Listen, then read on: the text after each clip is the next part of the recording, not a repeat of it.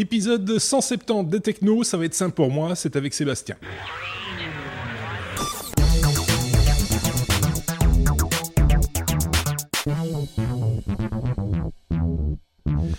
Et pourquoi Est-ce plus simple Les habitués auront compris qu'il s'agit de Sébastien, de ce côté-ci, et puis de Sébastien de ce côté-là, celui qui n'a pas de cheveux, celui qui a des cheveux, voilà. Euh, encore, pour euh, encore pour un, petit moment. Euh, On a de l'espoir que ça pousse encore. non, c'est peine perdue. c'est foutu. il, fut un temps où j'avais encore plus de cheveux que l'autre Sébastien, mais ouais, bah, c'était il y a longtemps. Lui-même était hippie. Oui, j'avais les, cheveux longs jusque-là, euh, ouais, début de ouais, 2-3 cm en dessous du dos. Ah ouais, ouais, super des, des chemises à carreaux et des, des, des bics quatre couleurs dans ta poche euh Non, j'avais un perfecto en cuir, et une barbe gigantesque et, les cheveux, les, yeux complètement rouges explosés. Un jour, il faudra nous montrer une photo. c'est pas possible, elle ne sort pas sur internet celle-là. Dommage. Moi, ce que je voudrais voir, c'est une photo de, de, de Sébastien, l'autre, mais avec des cheveux. Euh... Ah, ça, je peux, ça, je peux, te retrouver. Ça, c'est, ça, ça, doit être particulier. En plus, euh... mais on l'avait vu une fois avec des cheveux. Tu avais, avais apporté une, une, une, moumoute, me semble-t-il, pour un épisode. Je sais plus lequel. Oui, tout à fait. Oui, j'ai toujours ma perruque blonde, hein, s'il faut. Mais voilà, c'est ça.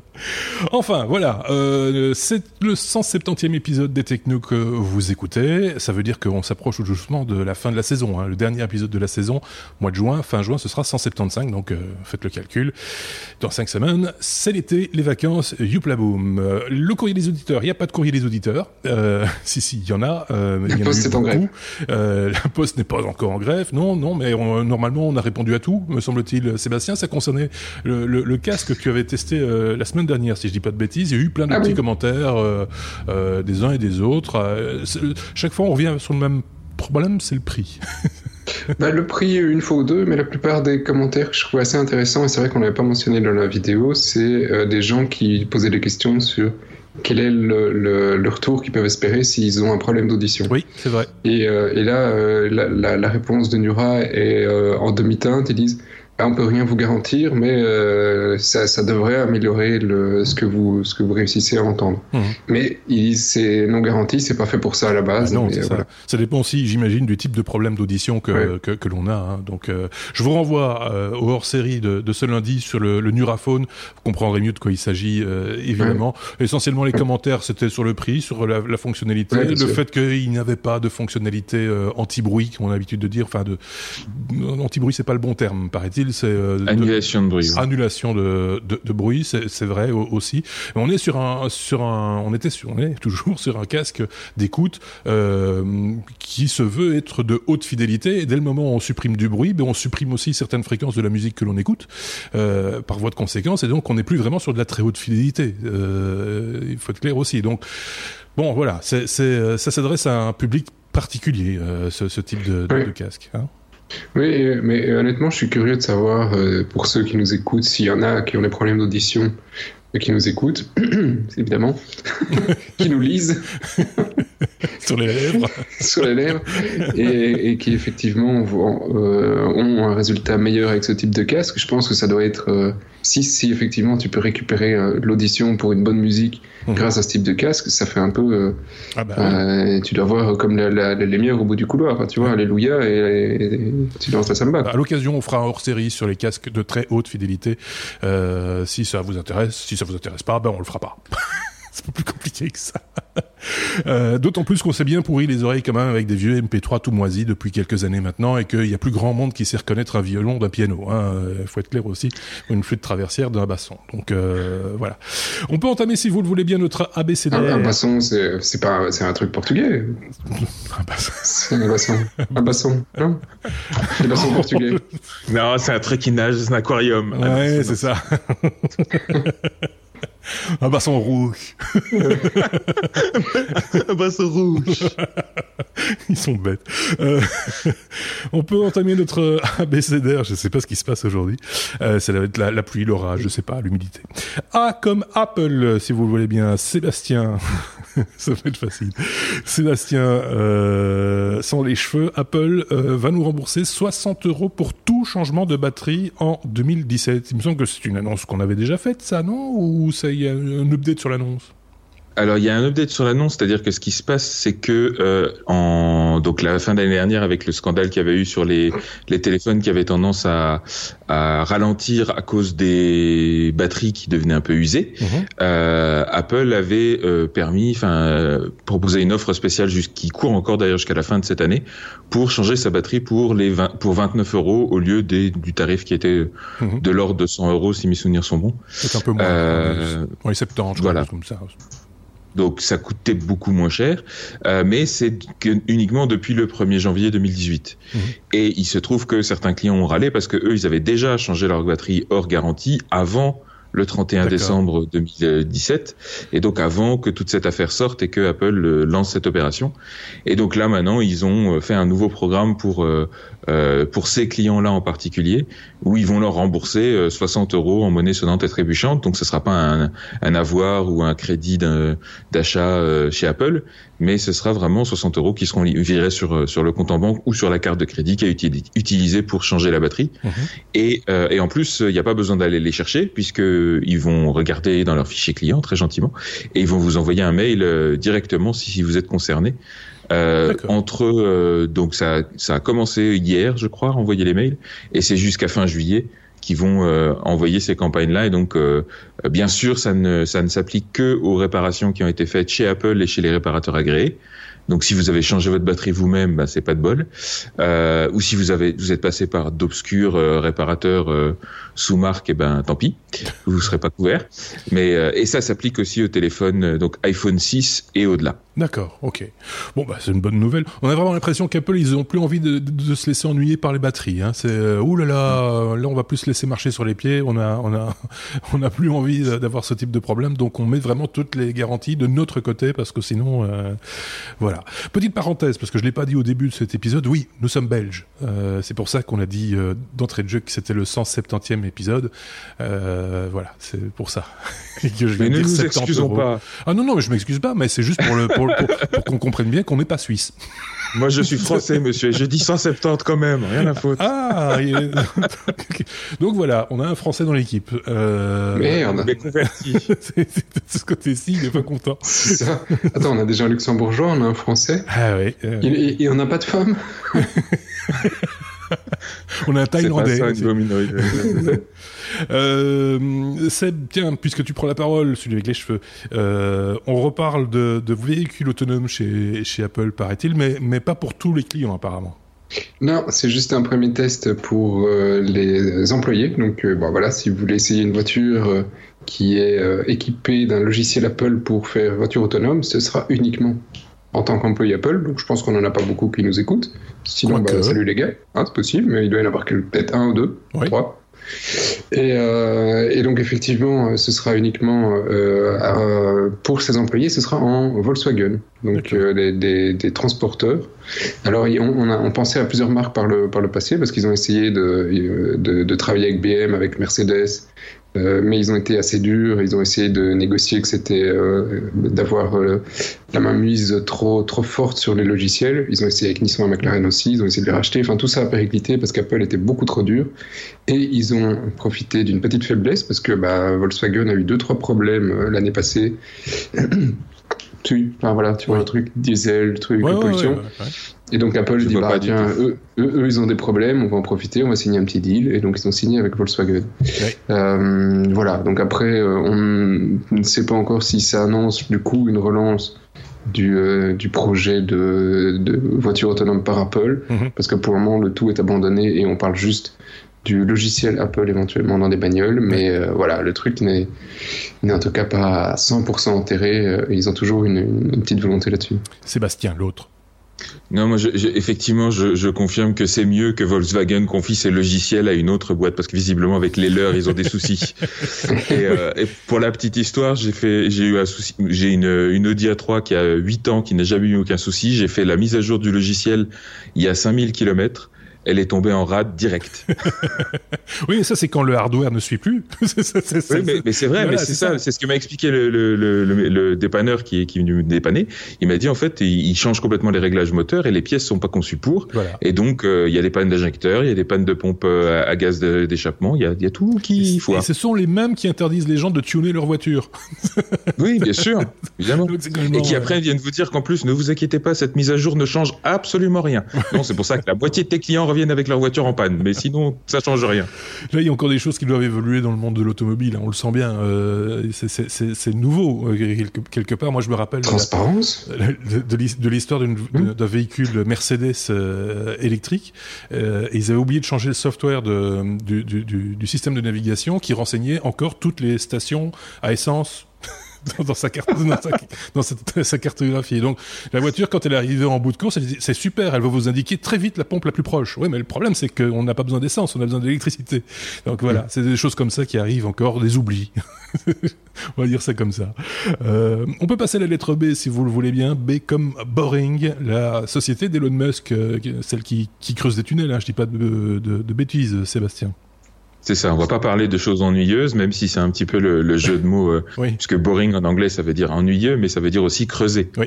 Et donc euh, c'est la société qui creuse, The Boring Company, euh, troisième grosse société, puisqu'il en a plein de petites, mais euh, en plus de Tesla et de SpaceX, donc il a créé cette société il y a un an ou deux, je crois, mhm. pour en l'occurrence creuser des tunnels. Alors jusqu'à maintenant on n'avait pas beaucoup d'infos sur ce sur ce projet, sur cette entreprise là, et là il a fait un petit une petite opération de com, alors dans une obscure communauté locale euh, près de Los Angeles. Euh, mais pour le coup, ça a été rediffusé en, sur sur YouTube et donc euh, bien sûr le, lien vers la vidéo sera dans le dans le post. Et et il nous a donné beaucoup plus d'infos. Alors il y avait quelques quelques petits trucs marrants, mais ce qui était intéressant, c'était de voir un petit peu la stratégie et pourquoi il faisait ça. donc il a notamment expliqué un petit peu le problème, puisque bon, ils sont, lui, il habite à Los Angeles, mais Los Angeles, c'est un petit peu le, oui, je sais, le ring bruxellois, c'est, on, on, a toujours l'impression que c'est le pire du monde, mais allez, allez faire un petit tour euh, sur la route à Los Angeles, vous allez voir un petit peu le, comme il dit, c'est le septième niveau de l'enfer. Le ring bruxellois, c'est le périphérique en France. C'est, euh, je sais pas comment ça s'appelle dans les autres pays, mais bon, comme ça tout le monde comprend. Le périphérique parisien, hein, pour pour euh, pour nos amis parisiens. Et ben voilà, c'est c'est Los Angeles, c'est pire que tout ça. D'accord. Et et pourtant ils ont des autoroutes à sept voies avec avec des règles. Enfin voilà, c'est pas du tout la même chose, mais c'est pire. Et, euh, et donc euh, par rapport à ça, il y a un petit peu deux, deux stratégies qui se dessinent dans chez les entreprises technologiques. Il y a du côté, euh, il y a d'un côté la vision de, du Uber qui propose ses drones ou taxis volants comme ils appellent ça de temps en temps, c'est-à-dire des quadricoptères ou, ou des mhm. tricoptères avec transport de personnes. et pour, pour Elon Musk, il, il, suppose que c'est pas la bonne solution parce qu'en fait, dès qu'on va multiplier ce genre de choses et qu'il y a en aura inévitablement qu'ils n'auront pas fait leur entretien correctement ou quoi qu'est-ce, il va nous en tomber sur le coin de la figure. Euh, et en plus de ça, ça va faire un bruit du tonnerre parce que pour arriver à se déplacer verticalement dans les airs, il faut déplacer beaucoup de vent et tout ça, ça fait beaucoup de, de bruit. Mhm. Donc sa stratégie à lui avec euh, The Boring Company, c'est de descendre sous terre et en l'occurrence sur plusieurs niveaux, sur plein de voies. Donc lui, sa vision, c'est pas du tout un nouveau métro, c'est vraiment euh, c'est un gruyère, c'est un réseau euh, sur plusieurs étages de tunnels. Euh, donc évidemment, pour en arriver là, il faut creuser beaucoup de tunnels et en permanence. Mhm. Euh, et là, on, il se heurte, euh, enfin, il s'est heurté à une difficulté, c'est que bah, finalement, les tunneliers, c'est une, une, très vieille technologie qui progresse très peu. Aux États-Unis, il y a quasiment pas de recherche et développement dans le, dans le domaine. Et donc, il s'est dit, bah tiens, nous, on va y faire quelque chose. On va aller chercher des gens qui bossaient chez SpaceX, donc qui font des fusées, tout ça, les trucs mhm. super compliqués, et on va les appliquer sur la problématique des tunneliers. On va faire des tunneliers beaucoup plus rapides. Alors pour info, un tunnelier aujourd'hui, ça avance à un millième de la vitesse d'un humain. C'est-à-dire ça fait 5 mètres par heure.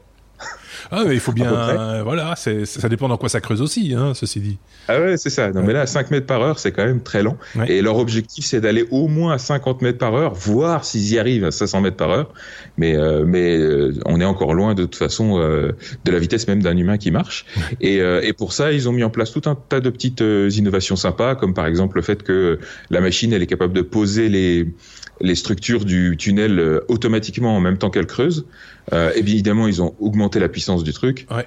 et voilà. Je pense que ça, c'était, ça avait déjà été développé pour le tunnel sous la Manche. Euh, les tunneliers qui, Et- qui servaient sous- dans le tunnel, sur le, enfin, sur le chantier du tunnel sous la Manche, posaient automatiquement les, les demi-arcs de cercle, hein, ces, ces, ces voûtes, euh, au fur et à mesure qu'elle arrivait, et les poussait euh, au, au fur et à mesure, me semble-t-il. Alors en fait, ce qui se passe dans ces cas-là, c'est que la machine creuse, Mhm. puis s'arrête et pose les segments. C'est ça. ouais. Elle creuse encore un peu, elle pose le segment. Là, ici, ce qu'ils arrivent à faire, c'est à les poser en même temps qu'ils creusent. D'accord. Donc ils évitent les temps d'arrêt et tout l'overhead qu'il peut y avoir autour de ça. En tout cas, c'est comme ça qu'ils pré- qu'ils présentent le truc. Euh, après, il y a tout un tas d'autres problèmes euh, auxquels on passera forcément, comme le fait d'arriver à évacuer la terre aussi vite qu'on creuse. C'est bien beau de creuser vite, mais il faut évacuer la terre aussi. Oui. Euh, et, ça, pour ça, il faut mettre des petites papates sur le côté qui, qui poussent vers l'arrière comme ça, tu vois C'est ça. Mais en gros, c'est ça. Mais sauf que le problème, c'est que le machin avec les petites papates, il faut qu'il bouffe. C'est-à-dire, en l'occurrence, si tu mets un train pour évacuer le, le- la terre, et ben normalement, c'est une, une Michelin diesel, donc il faut évacuer les gaz face à la, la misère. Et là, ils ont fait ça évidemment avec un train électrique, Ouais. euh, un gros gros train électrique. Euh, et, et ils essayent d'aller beaucoup plus vite. Et puis alors au passage, euh, ils arrivent à faire des briques. Alors ça, ça m'a fait marrer parce que pendant cinq minutes, il s'est extasié sur les, les magnifiques briques qu'ils arrivent à fabriquer avec la terre qui sortent du tunnel. Ils injectent du ciment haute pression là-dedans et ils te font des magnifiques parpaings. Et tu dis oui, c'est des parpaings super solides. Vous pouvez faire des maisons avec. Ok, d'accord. Oui, mais ça dépend. Une, fois, Johnson, une fois de plus, euh, on élude la question de la nature du sol. Hein. Euh, on a vu ça à Bruxelles euh, ces 20 ou 30 dernières années avec la construction du métro euh, et, et les différentes problématiques de la construction du métro. Il faut savoir que Bruxelles, en grande partie, est construite sur des marais. Hein. Donc, et là, on était sur des systèmes où on congelait le sol pour pour arriver à le creuser finalement et à faire des des, des, des couloirs dans lesquels on, après on coulait du, du, du, du ciment. Et il y a eu aussi des méthodes euh, un petit peu euh, comme celle de- du tunnelier dont tu nous parlais, où il pousse des, des segments dans, dans le sol et puis il creuse autour, enfin à l'intérieur plutôt.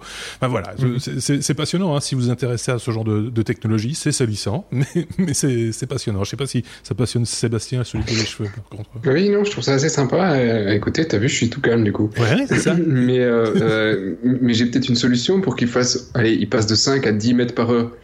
Ils mettent deux machines. Oui, mais enfin deux machines côte à côte, euh, ça fera Ah, toujours que en deux. face de l'autre. C'est ce qu'on a fait le tunnel de la Manche. Ouais, mais ça il faut bien calculer, hein, parce que ça. c'est- oui, c'est ça. Après, faut que ça, faut que ça tombe juste. hein. Oui, oui, parce que là, là, là, tu te fais vraiment passer pour un neuneu si tu te loupes, quoi. Euh, Ouais, mais ici, ils doivent faire des sorties à leur truc, donc ils ont qu'à faire, tu vois, le premier fait les 100 premiers mètres, le deuxième les 100 suivants, etc. etc. Alors j'inviterais Elon Musk à aller regarder un autre film qui est euh, Le Cerveau, si je ne dis pas de bêtises, où il y a une évasion du. du- enfin voilà, c'est pour, pour les anciens, ils se souviennent sûrement de ce film où le début est assez épique et fait penser un petit peu à ce, ce problème de, de tunnels qui se rejoignent, euh, si je puis dire. Sébastien, celui qui n'a pas de cheveux, de cheveux, c'est moi qui en ai un sur la langue du coup. Tu voulais conclure Euh, oui, non, et, et du coup, ce qui est intéressant aussi, c'est que la façon dont ils voient les choses, c'est pas juste un réseau à, à la métro, c'est que les stations, ce serait quasiment euh, la taille d'une place de parking, Ouais. avec un ascenseur qui fait descendre une navette. Ouais. Et donc, euh, le but, c'est d'avoir un réseau hyper dense euh, qui permette, voilà, de faire tourner des voitures, enfin des espèces de navettes euh, spéciales J'ai vu sur plusieurs étages, etc. Tu me le confirmes, il me semble avoir vu aussi que en, en lieu et place des navettes, on pouvait aussi avoir des navettes plateaux entre guillemets sur lesquelles on pouvait mettre sa Tesla et descendre dans le tunnel avec sa Tesla Ouais, ouais. euh, sur un sur un plateau en fait. Là, on est en C'est plein ça. délire quoi. Euh, non, ben, disons que c'est un peu la même idée, c'est-à-dire que de toute façon, on pourra pas évidemment rouler en voiture dans, dans enfin directement sur, dans, dans ces tunnels. Ce sera de toute façon sur des espèces de, de, de plateformes dédiées avec euh, avec des rails, etc. Mais euh, mais par contre, oui, rien n'empêchera soit de mettre un véhicule dédié par dessus, une espèce de de bus, euh, soit de mettre une une voiture sur un plateau qui lui-même roulera dans le dans le tunnel. Donc pour, en termes de plateforme, ça change rien. Ok, donc une affaire. Oui, euh, Sébastien. J'ai une question con. Plutôt que de faire des tunnels, euh, parce que si on prend nous l'Europe où on a des rails partout, Ouais. pourquoi on met pas juste des petits engins qui permettent de foutre nos bagnoles sur le rail? Oui, c'est vrai. Tu vois, Mais on pourrait disons être dans le que centre la, de la problème, Bruxelles c'est en la 20 minutes. densité. Parlez pas tous Ouais, en même temps. la- la- Oui. Le problème, c'est la, dens- la densité du réseau. Là, il veut vraiment un truc où euh, partout dans la ville, tu auras des, des petites stations qui te permettront de descendre dessus. Tu n'auras pas besoin d'aller dans les trois gares de la ville, grand max, Euh, mais tu pourras aller n'importe où, à n'importe où dans la ville. C'est vraiment un système intra-urbain par opposition à son Hyperloop qui lui est fait interurbain. Quoi. Oui, et là où il voudrait euh, relier, je pense, de nouveau euh, Los Angeles à, à San Francisco en quelques minutes, euh, faut que je dise Voilà, ça, ça c'est l'Hyperloop. Ouais. Donc c'est un autre système. C'est des tunnels qu'il a. Enfin, c'est pas des tunnels, c'est des tubes sous vide en surface. Ouais. Euh, avec euh, avec un système de pod bien dédié, etc. Euh, donc après, évidemment, il faudra interconnecter les deux systèmes, mais dans sa vision, c'est ça, c'est entre Los Angeles et San Francisco, c'est de l'hyperloop. À l'intérieur de Los Angeles, à la rigueur entre l'aéroport, entre LAX et, et le centre-ville, ça se fera, ça se fera avec le avec son son truc de, de Boring Company, quoi. Et donc on se, on se contrefout complètement de la météo, du coup, parce que de toute façon on voit plus la, la lumière euh, du soleil, c'est terminé, on est enterré comme des taupes, euh, ça va être et, super. Et ce qui est intéressant aussi, ce qui est intéressant aussi, c'est que bon, parmi les, les, les, inquiétudes qui sont soulevées, il y a le fait que la région de Los Angeles, accessoirement, c'est une zone sismique. Oui, aussi. Euh, et, et, et, chose à laquelle euh, il répond qu'en fait, le plus sûr quand il y a un, un, un, un tremblement de terre, c'est sous terre. Oui. Parce qu'en l'occurrence, tu le sens pas du tout. C'est en surface qu'il y a des problèmes. C'est les routes qui sont des qui sont déviées. C'est mais en, en, en, souterrain, tu ne sens absolument rien. Donc, il n'y a pas vraiment de problème avec ça. Affaire à suivre, comme on dit dans ces cas-là. Il a quand même déjà raconté des couillonnades aussi, hein, Elon. Il faut, faut le reconnaître. Donc, il faut voir ce qui est la part de, de réel, euh, d'accomplissable dans ce qui qu'il raconte, quoi. Et de toute façon, c'est un projet de longue haleine. Là, pour l'instant, ils ont juste dit qu'ils avaient creusé deux, deux, tunnels de quelques kilomètres, oui. des tunnels de test, pour vérifier un petit peu leurs hypothèses et, et surtout tester l'expérience utilisateur. C'est leur plus gros problème aujourd'hui, c'est qu'ils savent pas ce que les gens attendent. Donc, euh, ils testent la techno et puis ils, ils, vont voir. Mais de toute façon, ça va prendre au moins 5 à 10 ans avant d'avoir les premiers, les premiers tunnels commerciaux. Ça, c'est pas pour tout de suite. Bah, il essaye de réinventer la voiture, il essaye de réinventer euh, la conquête spatiale. Il, et du coup, il, il essaye aussi de réinventer le métro. mais, ju mais jusqu'où s'arrêtera-t-il? Ouais, après, après le ticket de métro, je sais pas. Bon, euh, comme on a dit, affaire à suivre une fois de plus. On passe à la lettre D, D comme drone, avec euh, bah, différentes législations qui encadrent de plus en plus la, la, le fonctionnement du, du, du, drone, on a l'impression, euh, Sébastien. Oui, alors moi c'est une news beaucoup plus courte, hein, tu vois, mais euh, c'est sur euh, une législation américaine. Donc, euh, on n'est pas sur de l'Europe pour le moment, bien que ça pourrait arriver, vu que pour le moment en Europe on a tendance à légiférer quelques trucs. voilà, sans commentaire. Et, euh, donc ici effectivement, c'est la FAA qui a déjà imposé à tous les drones d'avoir un numéro aux États-Unis. Et apparemment il y a un projet en cours hein, qui n'est pas encore déposé, mais Bloomberg a eu une preview du truc qui serait d'imposer que ce numéro soit visible. Donc en fait, on serait à euh, l'apparition de plaques minéralogiques pour les drones. Donc ça commence à devenir assez sympa. Euh, ça, c'était le premier, premier truc. Alors c'est uniquement pour les drones de 0,5 à 55 livres. Donc je vous laisse calculer. C'est des petites, des petites plaques. Hein. C'est des petites plaques, hein, tu vois. Et en plus, vois ça du sol. Hein J'imagine le mec au sol avec sa paire de jumelles. FA 480. Attends, je sais pas lire. c'est que enfin, ça, on pourrait comprendre que euh, un drone ait une identité euh, numérique euh, quand, dans, sur les signaux qu'il transmet, etc. On puisse euh, ah bah ça c'est déjà le cas. Non, non, pas sur les signaux numériques, mais il y en a une physiquement sur la, la bestiole. Oui, oui, physiquement, mais mais, mais que, que numériquement, numériquement ouais. ce soit voilà qu'on puisse dire scanner l'espace et dire tiens ici il y a un drone avec tel numéro, il appartient à Monsieur machin, et là un autre drone avec tel autre numéro qui appartient à telle compagnie machin, etc. Comme un ça, transpondeur quoi. Oui, c'est ça, comme un transpondeur. Ça, ce serait peut-être pas mal justement pour euh, bah, pour pouvoir appliquer les législations qui sont en train de voter. Parce qu'à un moment donné euh, voilà mais oui mais ils ont voté une autre loi qui de toute façon là pose pas de problème à l'appliquer. C'est qu'ils ont autorisé euh, tout ce qui est autorité donc police compagnie autorité voilà autorité, autorité, ceux, autorité. ceux qui ont ceux qui ont des flingues de juste chercher et balancer tirer sur le drone. Donc là il, toi un drone hop là tu peux. Fais-toi plaisir cool Désolé là, pour votre pizza. non, mais bon, ceci étant dit, tu disais, euh, il y a de plus en plus de législation. Il y en a déjà à l'heure actuelle pour les, pour les drones. Ouais. On avait déjà pas évacué, évacué cette idée-là avec euh, Sébastien et avec euh, Xavier également, qui est possesseur ouais. de, de, de, drones. Il y a des, des règles à, à respecter. Elles ne le sont pas euh, toujours, mais elles le sont souvent. je pense que les, il y a des gens sérieux. Ouais. Mais il y a, il y quand même a. encore d'autres règles qui, pardon, il y a encore d'autres règles qui risquent d'arriver. C'est que en plus de ici cette petite plaque qui serait super drôle quand même, hein, oui. euh, c'est euh, c'est comme chez nous d'ailleurs, on a foutu des plaques sur les bagnoles sans permis. Je trouve ça juste hallucinant. Ouais, ouais, bah Parce que t'es assez plus, c'est presque plus grand que les voitures. euh... oui, il faut faire attention à ne pas se blesser. Pas en... rien après. on a tendance à se blesser quand on ouvre le haillon arrière. c'est du délire quoi. Et, euh, mais là, il parle d'un registre au niveau mondial pour les drones, hein, mm. parce qu'on a peur du grand terroriste avec le drone, donc euh, Ah on va en profiter pour surveiller tous les drones. Donc, et là, ce serait les Nations Unies qui dit bah peut-être qu'on pourrait peut-être faire un projet sympathique pour euh, identifier tous les drones. C'est déjà, le Bon, cas pour les, boulot. c'est déjà le cas pour les téléphones portables. Hein. Si je dis pas de bêtises, ils sont tous identifiables euh, individuellement. Donc pourquoi pas les drones? Ouais, je sais pas. Non. moi, moi, je, trouve, je trouverais ça assez logique, la traçabilité du drone. Non? Ils ont pas envie, hein, c'est dingue. Non, non, non. Le- vive mon drone, vive ma liberté. Mon drone m'a libéré. Vous n'enlèverez pas ma liberté de voler.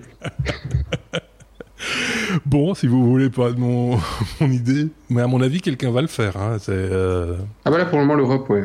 Ah non, c'est c'est sûr. Euh, je voyais que Sébastien lui dit non, non, non, il- non, non, surtout pas, surtout pas. il faut, il faut pas, faut pas. Non mais où est ma liberté d'espionner ma voisine? Euh, Pardon. Bon, allez, on passe à la suite. Euh, évidemment, si vous avez d'autres idées du même genre, n'hésitez pas à les partager avec nous en commentaire. On les lira, évidemment, vos commentaires. Euh, on est à la lettre D, on passe à la lettre F. F comme Facebook, Sébastien. Euh, L'audition de Mark Zuckerberg, il était à Bruxelles il y a pas tellement longtemps, hein, hier, avant-hier. Il était à Paris aussi après, me semble-t-il. Quoi qu'il en soit, Mark Zuckerberg était devant le Parlement européen. Quoi qu'on puisse, que- qu'est-ce qu'on peut, quoi?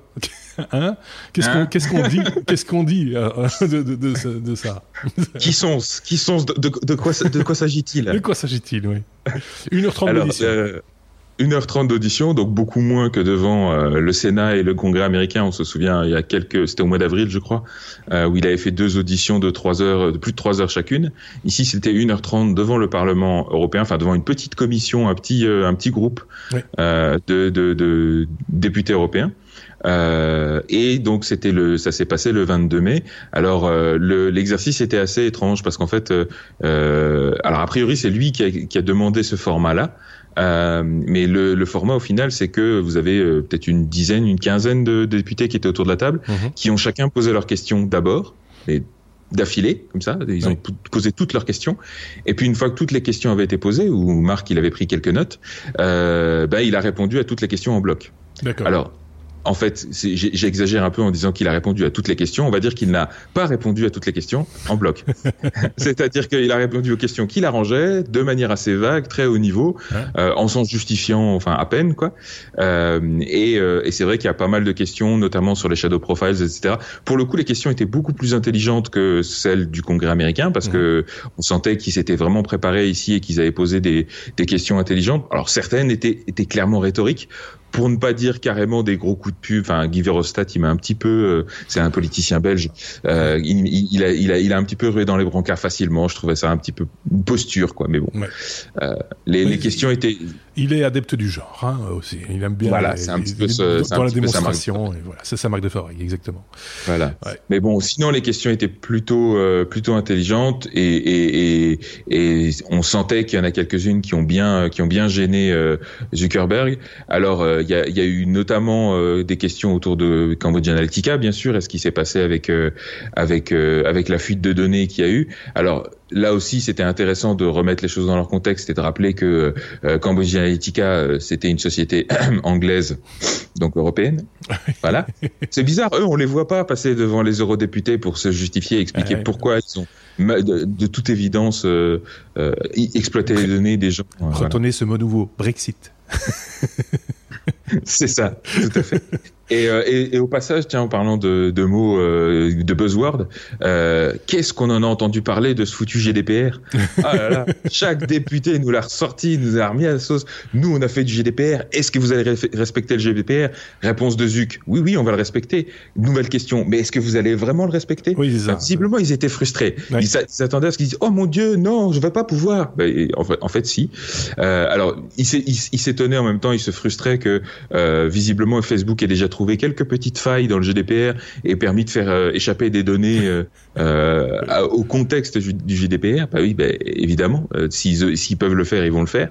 Et puis voilà. Donc il y avait il y avait quelques. Moi, dans l'ensemble, j'ai quand même trouvé l'exercice assez hypocrite, euh, dans le sens où si on avait eu le GDPR il y a cinq ans, on n'en serait pas là et il n'y aurait pas eu de Cambridge Analytica, il n'y aurait pas eu tout ça. Donc ils arrivent un peu tard avec un règlement qui finalement, à mon avis, va pas servir à grand chose. Hein. Ça c'est mon avis personnel, mhm. n'engage que moi. Mais euh, mais voilà et, et, et, ils arrivent à, enfin ils tombent sur Zuckerberg comme la, la, la, misère sur le bas peuple en disant euh, maintenant résolvez les problèmes que nous on n'a pas su résoudre depuis cinq ans, résolvez-les en trois mois. Ouais. C'est un peu facile, quoi. Donc, euh, visiblement, il y avait beaucoup de frustration. Oui, et puis pour le, pour le, pour le genre aussi, parce que du coup, on a vu des têtes connues, parce que quand c'est aux États-Unis, c'est des, des, des, des, gens qu'on connaît pas, nous, on sait pas quel beurre ils sont, quoi que ce soit. Ici, on les, on les connaît un peu quand même, on sait, on connaît les étiquettes des uns, des uns et des autres. Alors, ils étaient tous très très fiers quand même de serrer la, la, la, mémine à, à, Mark Zuckerberg. Ils avaient tous des grands sourires, et puis après, ils étaient tous très fiers en disant, regardez, ce que, vous avez entendu ce que je lui ai dit. c'est ça, exactement. un peu euh, comme ça. Et, et, alors, un autre truc qui m'a fait hurler de rire, c'est que bien sûr, ils ont tous, euh, pour la plupart, dans leur grande majorité, ils ont, ils ont dénoncé le fait qu'il n'y avait pas assez de contrôle, qu'il n'y avait pas assez de modération, qu'il y avait trop de fake news et donc il fallait faire quelque chose, etc. Sauf un qui a dit exactement l'inverse. Nigel Farage, le, le, défenseur du Brexit, celui qui ah nous a amenés au Brexit, et, qui lui se plaignait que ses pages Facebook, qui étaient pourtant parmi les plus consultées sur Facebook, donc en fait il était un client qui méritait toute la considération et le respect de Monsieur Zuckerberg, euh, bah, ces pages Facebook avaient été censurées telles, euh, par un pouvoir totalitaire. Enfin bref, c'était comique. C'était et sur le, les commentaires de la vidéo en live, c'était hallucinant. Les gens lui tombaient dessus comme c'était pas permis. Donc, euh, La vidéo, euh, en l'occurrence, tu, as, tu nous as fourni un lien hein, que l'on retrouve sur lestechno.be. En regard de cet épisode 170, il y a le lien vers l'intervention, en intégralité. Vous pourrez vous faire votre propre idée euh, de cette intervention de, de, Zuckerberg devant le Parlement européen. C'était quand même un événement cette semaine. Euh, c'est pas tous les jours hein, qu'un des pontes de l'informatique ou de l'internet débarque à Bruxelles pour pour s'expliquer. c'est déjà c'était déjà extrêmement rare quand Bill Gates euh, daignait venir en Europe pour euh, pour serrer les, les, les pognes de quelques intervenants euh, technologiques. Alors vous pensez Zuckerberg en, en, en, général, ils, ils, préfèrent faire ça derrière des portes fermées avec leurs lobbyistes et tout ça. Ils le font pas devant les caméras. Voilà, c'est ça. Donc c'était plutôt rigolo du coup. Hein. Euh, on verra ce que ça va changer. Rien, sans doute. Donc euh...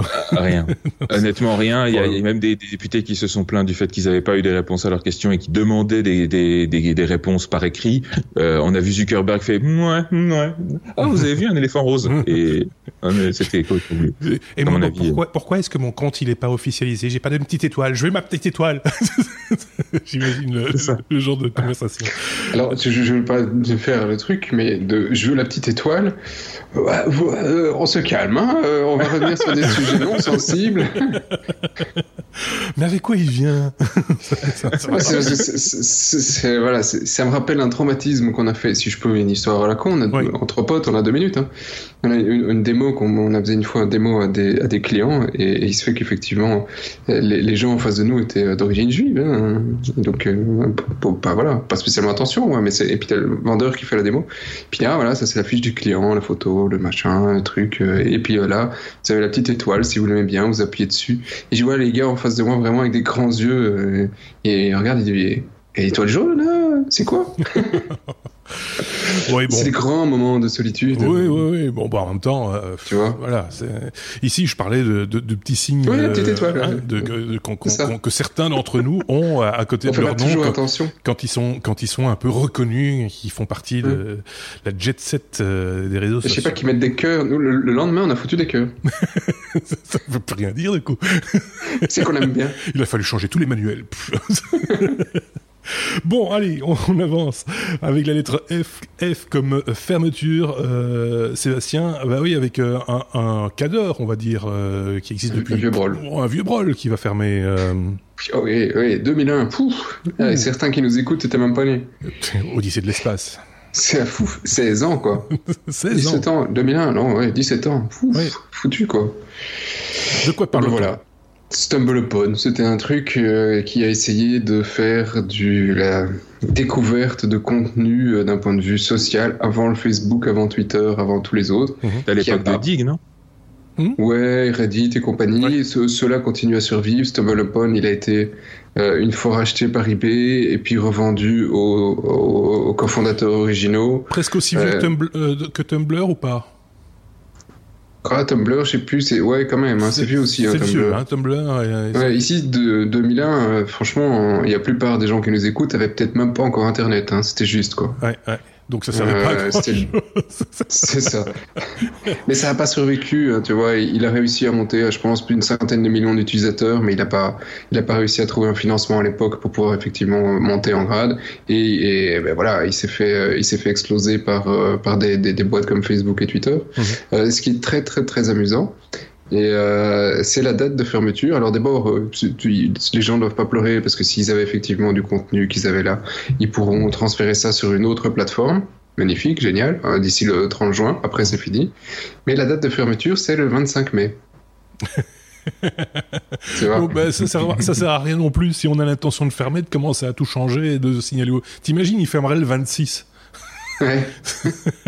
Hein, on rappelle hein, le 25 mai mise en œuvre donc euh, bah, ce vendredi hein, de de la GDPR donc euh, bah, forcément ce genre de de site euh, ils vont ils vont pas commencer à, à mettre les les petits plats dans les grands entre guillemets pour pas accueillir de cette GDPR donc voilà. On fait on préfère Oui. fermer avant C'est ça. Et alors, c'est- amusant. Et alors, il y en a quand même, il commence à y en avoir quand même de plus en plus. Si on regarde les, les news de trucs qui ferment à cause de la GDPR, je connais des boîtes en Belgique qui ont fermé. Je connais des, des euh, donc effectivement, là, Sébastien dit, euh, il ça aura pas d'impact. C'est un impact qui est assez incroyable quand on, quand on voit au niveau business, parce que des gens paniquent dans tous les sens et ils comprennent pas réellement le sens de la loi. Et puis, certaines boîtes n'étaient pas super droites dans leurs bottes, donc euh, Oui. euh, certaines ont des problèmes.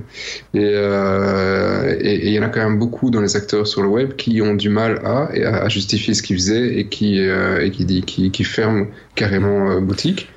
Euh, dont euh, d'autres encore hein, que, que StumbleUpon. Il y en a, si je me permets directement sur le sujet suivant, Oui, Unroll.me. Mhm. Et Alors Unroll.me, ils sont partis sur un autre principe. Euh, c'est une boîte qui est assez connue entre guillemets aussi, mais une boîte américaine qui, qui propose euh, voilà de, de, de, de te faire une boîte euh, clean si on peut dire en, en faisant euh, euh, pff, comment, comment expliquer euh, parce que Je suis un peu utilisateur de C'était pour, Selectuary. c'était pour de la, c'était pour te désinscrire automatiquement de ah oui oui, oui, newsletters, oui, donc, oui, oui, oui. Ouais, et mais ils classent tes trucs, mais en échange de quoi Ils expliquent en tout petit sur le site que ils vont lire tes, tes, euh, Tes mails. tes mails et analyser ce que euh, le contenu du truc et en, en l'utiliser pour de la publicité Oui. et, et pour te targeter très spécifiquement. Et les mecs euh, ici, ils ont ils ont ils ont pas décidé de fermer la porte euh, complètement. Ils ont décidé de plutôt dire en Europe, on travaille plus. Oui, Et donc le, le service n'est plus disponible qu'aux États-Unis. Quand tu ouvres le site, tu dois dire est-ce que tu es un Européen ou est-ce que tu es un Américain? Ils font même pas de géotargeting. Ils, vont, ils te demandent juste de dire si tu es un Européen ou pas. Euh, et, et alors là, du coup, ben, ça fait plein de gens qui se posent la question, plein d'Américains qui, qui écrivent des articles en disant mais attends, si, si, si ça ne respecte pas la législation européenne, ben, ça, ça ne la- pourquoi est-ce que nous on continue d'utiliser un truc qui, visiblement euh, ben, respecte pas euh, nos, nos libertés et les consentements, etc. Mhm. Donc ça, ça crée quand même une certaine vague de, de stress dans, dans certaines, certaines grosses boîtes. Ceci dit, un, un roll me, très honnêtement, on, s'en fout, on, ouais. on s'en fout, on peut s'en passer volontiers parce que de toute façon, c'est, pour moi, à mon sens, c'est une espèce, de- enfin, c'est de l'ordre de l'arnaque, quoi. Je veux dire, vous donnez quand même accès à, tous vos emails à une boîte dont vous ne connaissez absolument rien. Euh, c'est, euh, on dirait, si vous avez un compte Gmail, c'est exactement la même chose par rapport à Google. Mais on est bien d'accord. Mais, mais, mais eux, ils sont vraiment sans foi ni loi, quoi. Je veux dire, euh, c'est, enfin, c'est mon opinion. Hein. Je sais pas si c'est la vôtre, mais en tout cas, moi, je leur donnerai pas les accès à, à ma boîte mail. Hein, ça c'est clair. Eh ben, euh, certainement pas. Et la, la, et la preuve est qu'ils arrêtent effectivement le service en Europe. C'est que tu avais raison de ne pas leur faire confiance. Voilà. Et je pense qu'on n'a pas encore totalement compris euh, tous les impacts de cette modification euh, au niveau, au niveau euh, mondial. Parce que Ouais. les gars, ils respectaient pas les lois jusque-là non plus, Mhm. mais ils avaient pas peur. Et ici, la réglementation, il y a quand même un point qui a changé, parce qu'au final, la loi est toujours très similaire. On en a déjà parlé dans les autres numéros précédents. Mhm.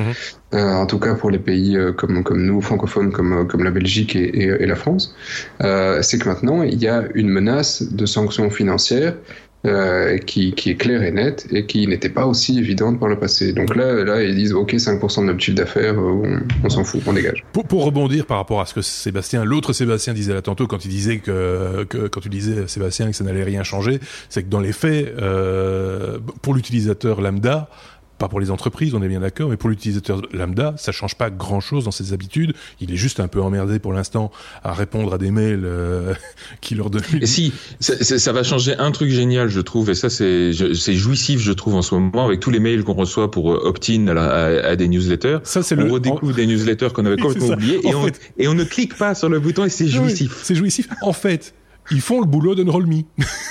oui, exactement. Ils se, Donc en fait, eux-mêmes. C'est Unroll.me, en fait, s'ils ont coupé le service pour l'Europe, c'est parce qu'ils ont bien compris qu'ils étaient inutiles. il, y a, il, y a, la GDPR maintenant qui va faire le boulot pour eux. Je, je, suis désolé, mais tous les mails que vous avez reçus avec tous ces, ces boulets qui vous demandent de, de, de, de, continuer à confirmer votre inscription, euh, et c'est tous des voilà quoi. si vous ont acquis, euh, s'ils ont acquis, si vous êtes inscrit légalement sur le truc, que vous êtes inscrit sur le site, que vous avez donné vos, vos, datas légalement, et la GDPR ne dit pas du jour au lendemain, vous balancez vos vieilles bases de données. Donc il y a les mecs qui font, enfin, on entend tout et n'importe quoi, et tous les mails font, font vraiment euh, euh, enfin des, des erreurs monumentales sur la manière dont ils proposent le truc. Ils avaient rien à dire pour la plupart. Mmh. Sur les nouveaux inscrits, effectivement, tu dois avoir un consentement libre et éclairé. éclairé. Sur les anciens, si tu as la moyen de, de, de, renouveler le consentement, ok, c'est fine, mais t'as pas, euh, tant que tu peux prouver comment tu l'as eu. Est-ce qu'il n'y a pas une forme de volonté chez, chez les, chez, dans certaines entreprises du web de faire mieux que ce qu'on leur demande pour dire, regardez, nous on est... Euh, non, ils n'ont pas les Lego, surtout. C'est, euh, je pense à, franchement, je pense à Mailchimp, par exemple, la plateforme de, d'emailing. Euh, ils ont euh, créé, pour toutes les newsletters, ils ont créé un, une lettre type euh, pour envoyer à tous leurs abonnés c'est pas des, c'est pas de la bleusaille, quoi. C'est des gens qui savent gérer euh, des, des, newsletters, non, ils ont l'habitude, etc. Mais, c'est des tech. mais voilà, donc. Non, non, ils, ont tous, ils ont tous des services légaux et, enfin, la plus, il y en a plein quand même. On a reçu des centaines et des centaines. Ouais, J'arrive pas, pas à croire qu'il y a des centaines et des centaines qui ont fait ça alors qu'ils avaient pas besoin de le faire. Ah, si, si, si.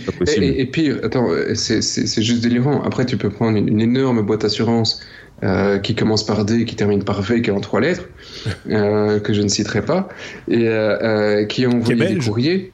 Qui, euh, non, non, non c'est pas des Belges. Hein. Ah, pardon. Un, ah, ils sont allemands, je pense. Ah, je sais pas.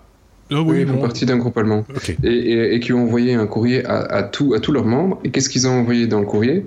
C'est euh, euh, vous avez besoin de donner votre consentement. Et si vous donnez pas votre consentement, on ne vous rembourse plus vos frais médicaux. Mmh. Et alors, soit dit en passant, vous avez deux enfants. Vous êtes prié aussi de créer un compte. Donc j'ai dû me connecter sur leur plateforme pour créer un compte pour mes enfants, pour dire que j'étais le tuteur légal et que je donnais le consentement à cette société de traiter les données et de les vendre à des, données, à des, à des sociétés tierces. Et donc, et la sanction, si je ne le faisais pas, c'était on vous rembourse plus vos frais médicaux. Alors tu peux pas dire que cette société n'est pas juriste et qu'ils n'aient pas revu leur truc.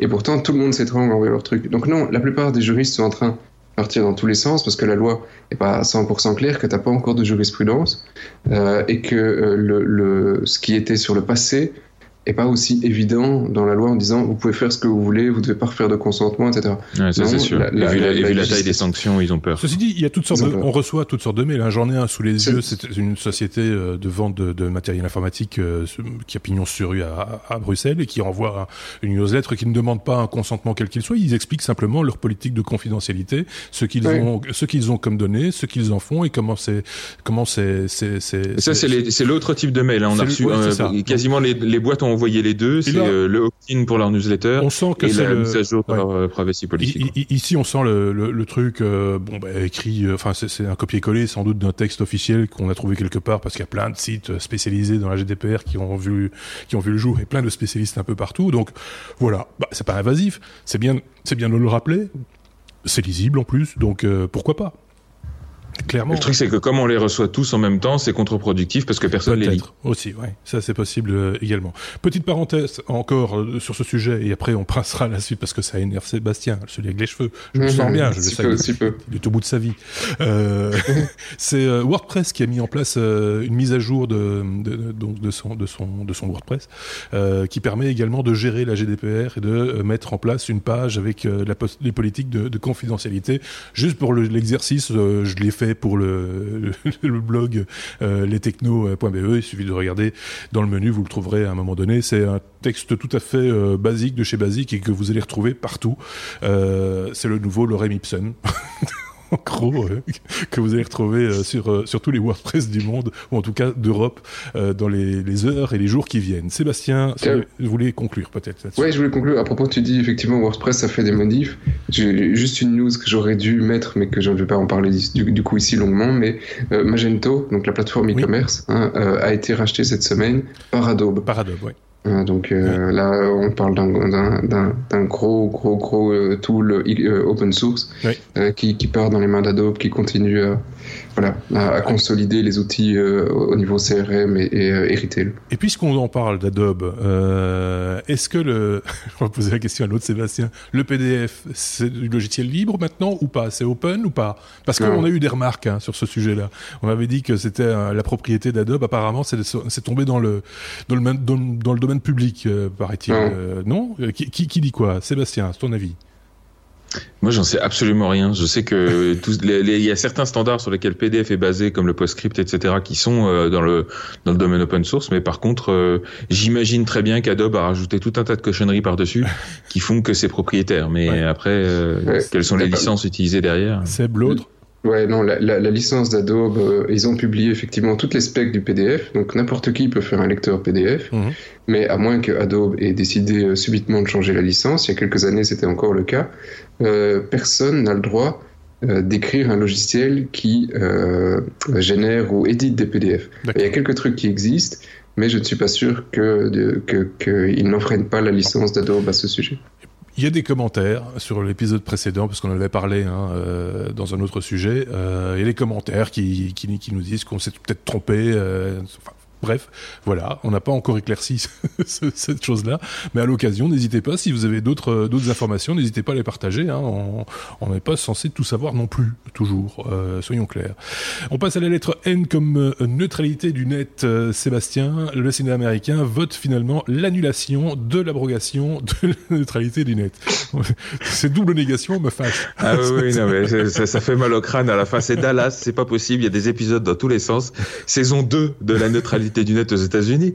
Donc on se souvient que en fin d'année dernière, euh, la FCC, donc la Federal Communications Commission euh, américaine, donc l'agence fédérale qui s'occupe de la réglementation de toutes les télécommunications, euh, sous la l'égide de Ajit Pai, euh, et grâce à la nomination d'un troisième, euh, enfin d'une majorité finalement de, de délégués euh, républicains, avait lancé l'annulation de ce qu'on appelle le titre 2, c'est-à-dire l'ensemble des règles euh, qui avait été ajouté sous l'ère Obama. Euh, dans les réglementations de la FCC et qui de fait protégeait la neutralité du net en interdisant aux opérateurs internet de euh, moduler en fait la vitesse et la, la bande passante euh, des euh, communications internet en fonction de leur contenu, de leur source ou de leur destination. Mmh.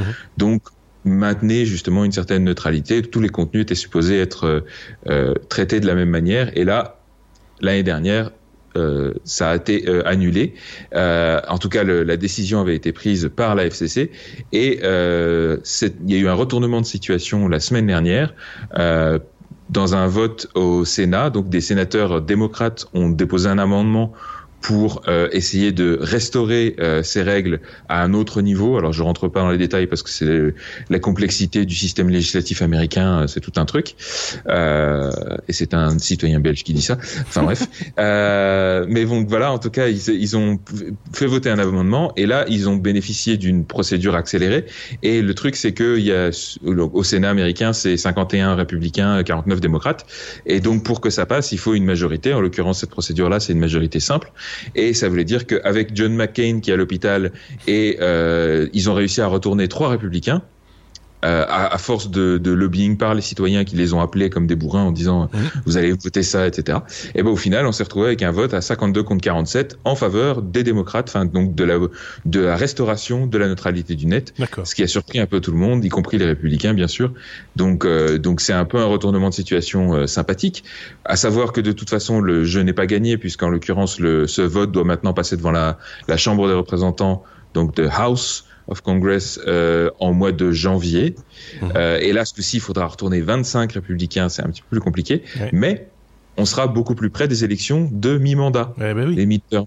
Et là, évidemment, avec 86% des citoyens américains qui sont pour la neutralité du net, euh, ça va forcément faire euh, jouer un petit peu les influences. Mmh. Et donc, euh, comme quoi le combat n'est pas perdu et comme quoi le fait d'appeler ces députés, ça peut fonctionner.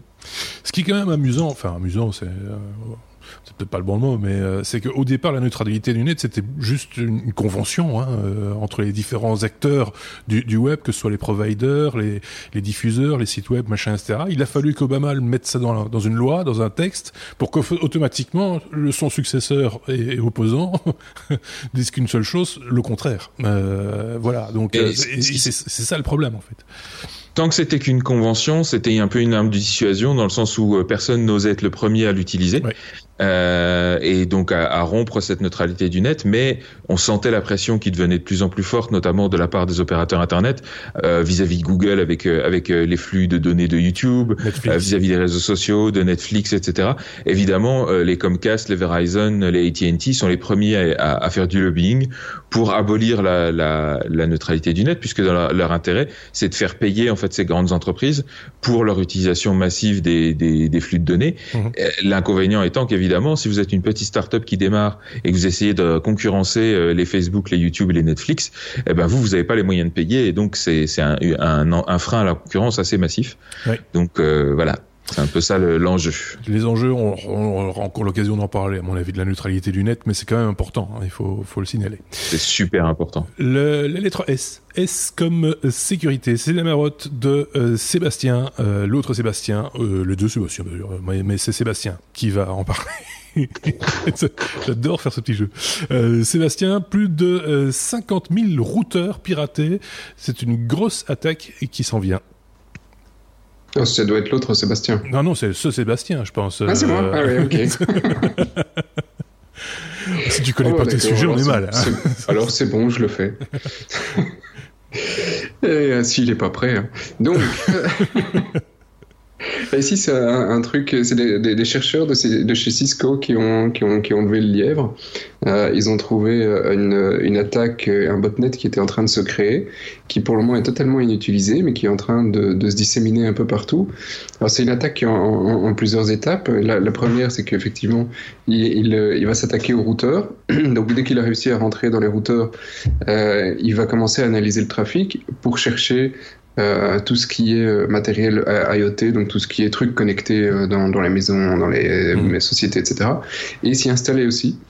Euh, donc euh, il, il, il, il, a déjà réussi comme ça à, à infiltrer euh, plus d'un demi-million de, de devices hein, estimés. Et, euh, et, tout ça, tout pas par une nouvelle faille, euh, c'est juste en utilisant des vieux trucs que les gens n'ont pas patchés. Hein, donc on parle de, de, plein de routeurs que les gens ont laissé comme ça connectés en se disant bon finalement je risque rien. Bah si si voilà. Donc là ils sont bien ils se sont bien fait avoir.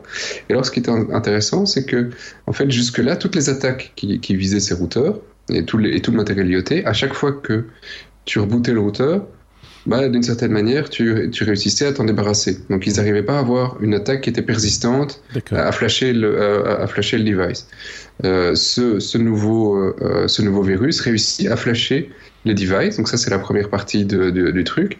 Euh, il, il, il, arrive à arriver sur ton routeur et à le flasher pour que quand tu rebootes ton routeur, il soit toujours présent. D'accord. Donc euh, bah, cette fois-ci, c'est quand même nettement plus grave. C'est pas le premier, c'est le deuxième en, en l'occurrence qui arrive à faire ça, mais c'est ce mois-ci, c'est le premier qui arrive à, à, à ce genre d'exploit.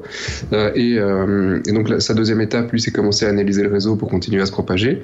Et puis après, il se connecte à un, un, un botnet sur le réseau Tor pour aller chercher les plugins, pour se dire bon bah là, qu'est-ce que je fais? J'attends. Euh, pour, pour préparer l'attaque.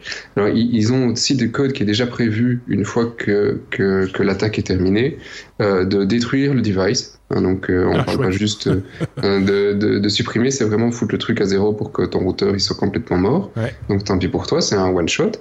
Euh, et, euh, et, jusque là, Cisco a trouvé des, des traces de, de, de, cette attaque dans 54 pays, mais le truc ne fait encore rien du tout. Donc hmm. il, est, il est dormant. Alors il soupçonne un pays en particulier, hein, qui commence par rue, qui termine par si, mais que je ne citerai pas parce que j'ai envie de vivre. Est-ce qu'il y a, comme dans le précédent, un cas dedans? Oui, d'une certaine manière. Cette émission, ça devient le pendu. Oui. C'est le jeu du pendu. Le mec qui a écrit VV, il manque une lettre, euh, et puis il arrive ici. et,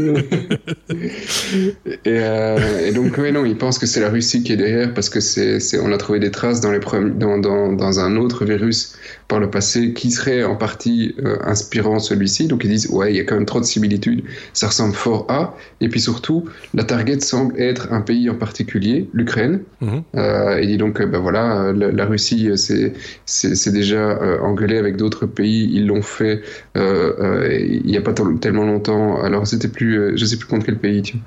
Mais ici, c'est, mais, mais à chaque fois qu'ils n'ont pas été invités, c'était les, les, les, Jeux Olympiques. Il dit, bah non, ok, on, on, on attaque le pays. Je ne sais même plus où c'était les Jeux Olympiques, non plus. Voilà. Et ici, on parle de, du 26 mai, euh, une possibilité, où là, ce serait un truc de foot en Ukraine. Ouais. Hein, Ah, voilà. Ah. On a un truc comme ça, donc euh, ce serait ce- ici euh, ce week-end. Ou alors euh, 27 juin, où là c'est la date euh, constitution. euh, mais à mon avis, ce sera plutôt le 26 mai si on commence à, à, à- à découvrir le botnet, bah, il, il va attaquer au plus vite et puis, euh, et puis détruire les, les devices.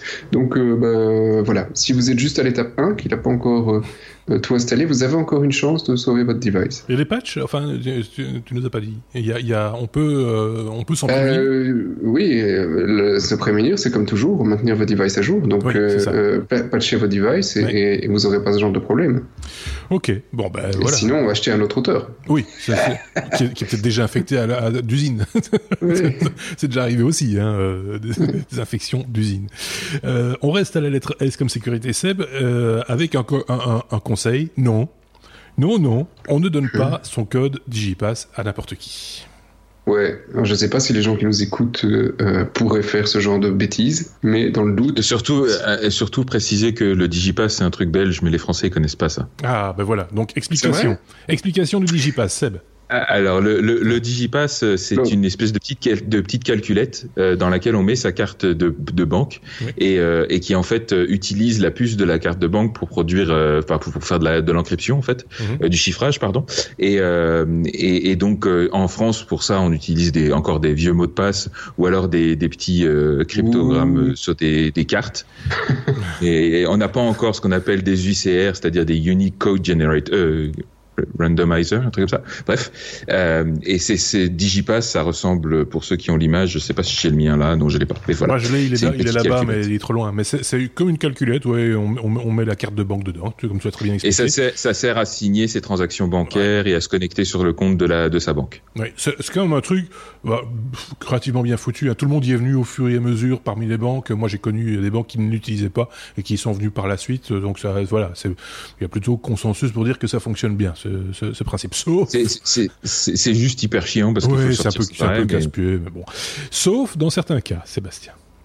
Oui, sauf que, bah, effectivement, du coup, euh, euh, ton Digipass, c'est c'est juste, euh, comme, comme l'expliquait euh, Sébastien très justement, c'est ça te permet de signer une transaction ou signer un acte. Donc le fait, par exemple, de te connecter sur ton web banking, bah, tu sors ton Digipass, tu mets ton code et il te donne un chiffre. Et, euh, et on peut facilement exploiter ça chez, chez, certains, chez certaines personnes un peu malheureusement euh, comment dire naïve euh, ou, ou juste euh, bah voilà distraite au moment au moment venu la, technique est relativement simple c'est on appelle donc cette personne on lui dit ah bah euh, voilà on va vous dédommager pour tous les mails non sollicités que vous avez reçus hein, ou parce que vos données ont été euh, euh, dévoilées euh, et que voilà c'est la DGPR donc on va payer pour et, et, et euh, notre avocate ici présente va, va effectivement vous expliquer ce que c'est et donc ici en l'occurrence ils appelaient à deux avec des gens qui parlent un bon français et, euh, et puis bah, pour qu'on puisse vous rembourser des sommes conséquentes, euh, eh bien il faut que vous nous donniez euh, le, le, le code donc de votre Digipass. Enfin donc et alors on ne demande pas le code secret, hein. Mhm. il demande juste de signer une transaction. Et, et, et cette transaction ici, en, en l'occurrence, bah, c'était euh, le, le, fait de vider le compte de la petite dame en faisant un paiement en ligne. À la base, et, et ce qu'ils essayaient de faire, c'était de, de, rentrer sur ton compte Oui. et, et de, de, faire un virement. Mais ça, les banques ont encore la possibilité, si tu réagis relativement vite, de rappeler le virement. Donc là, euh, et puis là, il y a quand même une, une trace parce que c'est souvent utilisé par euh, un boulet en Belgique euh, ou, ou en, en, Europe qui, euh, qui, à qui on dit tu vas gagner un pourcentage, mais tu nous renvoies le reste de l'argent à l'étranger. Mais ce couillon, il se fait toujours avoir après quelques jours parce que bah c'est facile. Ouais. voilà, hein, il y a toujours un couillon, couillon et demi. Et, et ici, plutôt que d'avoir un, un, couillon en Europe qui, qui récolte les fonds, ils font des, des gros achats sur le web. et et là, bah, malheureusement, l'argent de la petite dame, il est bien parti, quoi. Donc, euh, la petite dame, elle est à sec. Ouais. Donc, euh, est-ce que les banques font un geste dans ces cas-là euh... Que dalle. Rien. Que dalle, parce que le, le fait d'avoir euh, euh, utilisé ton code secret pour signer une transaction, ouais. c'est ta responsabilité. Bien sûr. Ouais. Parce qu'en fait, le, le, truc, c'est que les, les, banques, techniquement, ont toujours la possibilité d'annuler un paiement, même, même plusieurs mois après. Mmh. Euh, mais par contre, elles ne le font pas si tu utilises ton Digipass, parce qu'effectivement, c'est l'équivalent d'une signature euh, numérique. Oui. Donc, à la mesure où c'est toi qui as produit la signature, c'est légalement euh, engageant, j'ai envie oui. de dire. Si, si tu ne peux pas prouver qu'il y a une arnaque numérique, quelqu'un qui a piraté euh, ton Digipass, voilà. Euh, à la rigueur, peut-être dans le cas d'un vol de ton domicile et que quelqu'un prend ton Digipass, bon, ce serait, voilà. Là, c'est le même digipass pour tout le monde, hein, donc on s'en fout. Oui, c'est ça. Donc, oui, euh... non, c'est ça. Mais par contre, il faut, il faut le code PIN, etc. Oui, donc, c'est euh... ça, c'est le code PIN en fait qui. qui... Ouais. Ok, bon, ben, euh, c'est vrai. D'ailleurs, pour, oui. pour, ceux qui nous écoutent, les Belges, à savoir la plupart des, des digipass, c'est les mêmes. Hein, c'est oui, la même société ça. qui les produit. C'est Vasco, même si ils ont un look différent. Il euh, y, y, a même moyen, il y a toujours moyen. Bah, voilà, ça devient très belgo-belge. Hein. Ouais. Mais si vous si vous êtes client Belfius qui lui maintenant a décidé d'un nouveau Digipass avec un peu plus de fonctionnalités, juste pour vous connecter. Ça, c'est l'opération de base qui est toujours la M1 sur les autres Digipass des autres banques. Ça fonctionne toujours. Hein. Oui, oui, Donc, c'est les mêmes Digipass et la même techno sur, sur toutes les banques. Oui, il y, y, a quelques petites euh, finesses, entre guillemets, quelques fonctionnalités. Par exemple, KBC, il y a un lecteur optique. Donc, tu peux lire un code euh, qui clignote sur ton écran. Comme ça, tu n'as pas à taper le, le code d'initialisation. Euh, hum. Bon, tu l'utilises, tu l'utilises pas, ça, ça, fonctionne aussi en, quand tu l'utilises de manière tout à fait classique. Voilà. Fin de la parenthèse belge avec des 70 et des 90 dedans. Et et des digipass. Voilà, c'est des petites particularités euh, comme quoi. Hein, euh... La plus grosse faille de sécurité, c'est toujours un problème de chaise clavier. Oui. c'est ce qui se Ici, c'était un problème de chaise roulante en plus. Je oui, c'est oui, et pas clavier, mais déambulateur. Bon, euh, bref. mais bref. Mais bon, ceci étant dit, il faut, faut, faut aussi protéger ces gens-là et c'est important de. Peut-être peut qu'on devrait leur couper Internet. oui, ah non, ou leur, leur, interdire d'avoir le digipass. Ou, ou mieux leur expliquer. Euh, ah oui, c'était plus facile. Ouais. Mais euh, ouais, c'est difficile. C'est pas, c'est pas toujours évident. Allez, lettre S comme euh, sécurité, mais routière. Cette fois, Sébastien. Ah. des aides à la conduite. 11 mesures rendues obligatoires à le, par l'Union européenne. On va encore rigoler. ah oui, non mais voilà, la, la Commission européenne et son don euh, légendaire pour l'anticipation technologique. Euh, là, ce coup-ci, ils nous ont produit, ils nous ont pondu, euh, alors déjà un objectif tout à fait réaliste, hein, puisqu'ils veulent arriver à un objectif de zéro mort sur les routes. Ouais. Alors j'ai un scoop pour eux. Le meilleur moyen d'arriver à zéro mort sur les routes, c'est d'interdire les voitures. Oui, ou, ou d'interdire les routes. c'est le, c'est le seul, c'est le seul moyen. Même avec des voitures autonomes, on n'arrivera jamais à zéro mort sur les routes. Le principe, c'est que si on se déplace, il y a un risque. Donc euh, voilà. Mais bon, bref, euh, c'est toujours des objectifs euh, de politicard un petit peu populistes sur les bords. Euh, toujours est-il que pour eux, euh, aujourd'hui, les, les, les, constatations, c'est qu'il y a en 2015, il y a eu 70 morts par jour en moyenne sur euh, sur les routes européennes. donc pour eux, c'est encore beaucoup trop, même si on a assisté à 43% de baisse en 10 ans. Donc entre 2010 et 2000, entre 2005 et 2015, ça a baissé de 43%, c'est quand même déjà pas mal. et donc pour eux, ils veulent aller encore plus loin. Déjà à l'horizon 2030, ils veulent faire diminuer ce chiffre de 50%. Et puis à 2050, ils veulent complètement euh, annuler toutes les morts sur les routes. Ceci n'est pas la mort que vous recherchez. euh, et euh, ils veulent faire ça en imposant euh, aux constructeurs d'intégrer de série un certain nombre d'aides à la conduite.